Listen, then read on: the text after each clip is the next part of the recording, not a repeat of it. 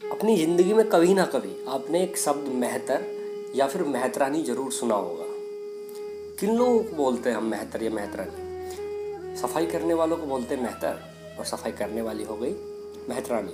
ये वैसे ही जैसे मास्टर और मास्टर नहीं होता है। हमारे यहाँ अधिकतर जितनी भी जातियाँ हैं, किसी न किसी पेशे से जुड़ी हुई रही हैं। और ऐसे इस जाति का भी, ऐसे ही इस जाति का भी एक पेशे से जुड़ाव रहा है।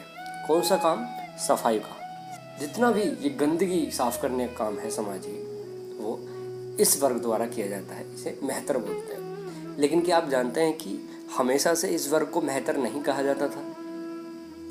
आपको जानकर आश्चर्य होगा कि ग्यारहवीं सदी तक भारत में जो गाँव थे, मोस्टली गाँव ही हुआ करते थे उस समय, क्योंकि जो नगरीय सभ्यता थी, एक बार दोबारा से वो अवसान के चरण में थी। भारत का व्यापार वगैरह रुक गया था। और राजा एक दूसरे पर धन लूटने के लिए आक्रमण कर रहे थे, इसीलिए उस समय एक दूसरे से इतना लड़ते थे, ताकि क्योंकि धन का कमाने का कोई विशेष साधन नहीं था। और अधिकतर कृषि प्रधान समाज था उस समय, और अधिकतर लोग गाँव में रहते थे। तो गाँव का जो प्रशासन होता था, उसमें मुखिया से लेकर और जो अंतिम आदमी होता था, सफ़ाई करने वाला, जो काम करने वाले होते थे, जो टैक्स वसूलने वाले होते थे, जो लेखा जोखा रखने वाले होते थे, सबका एक ही नाम था। क्या? मेहतर। तो मेहतर प्रशासनिक अधिकारी शब्द के लिए प्रयोग होता था।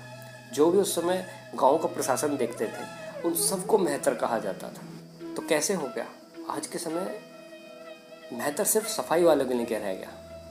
क्योंकि ग्यारहवीं सदी को ही हम जानते हैं कि उस समय मुसलमानों का आक्रमण प्रारंभ हुआ। और लंबे समय तक जो मुसलमान शासक रहे, उन्होंने प्रशासन में सिर्फ़ उन्हीं लोगों को रखा जो मुसलमान थे।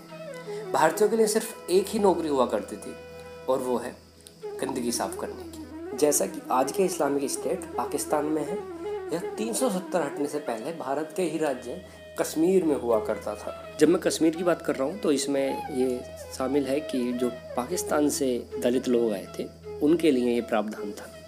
लेकिन अगर उस समय की बात करी जाए तो उस समय प्रत्येक जाति हिंदुओं की इसी तरह से उनके लिए समान थी। कि वो एक ही काम कर सकते हैं, सफ़ाई का। और उसमें उन्हें ज़बरदस्ती भी लगाया जाता था क्योंकि अपनी मर्ज़ी से तो हर कोई करेगा नहीं। और उन्हें अपनी सफ़ाई करवानी भी थी तो उसमें ज़बरदस्ती भी करवाई जाती थी। और अगर कोई उससे जाना चाहता था, इस काम को नहीं करना चाहता था मुसलमानों की इच्छा के विरुद्ध तो उसे या तो दंड मिलता था, या फिर उसे अपना मज़हब परिवर्तन करना होता था। ये एक अंडरस्टूड बात है, इसमें कोई बताने वाली बात है नहीं वैसे।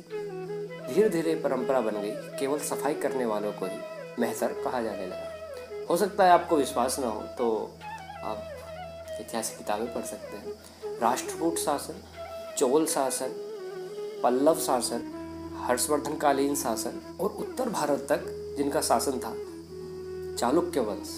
इतने सारे राजवंशों में जो प्रशासनिक ढांचा था, उसमें एक ही शब्द प्रशासनिक, गाँव के प्रशासन के लिए प्रयोग किया जाता था और वो शब्द था मेहतर। अगर आपको ये इतिहास की जानकारी अच्छी लगी हो तो मेरे चैनल को सब्सक्राइब कीजिए, वीडियो को लाइक कीजिए और ज़्यादा से ज़्यादा शेयर कीजिए, ताकि मैं आपके लिए ऐसी वीडियो लाता रहूँ। धन्यवाद।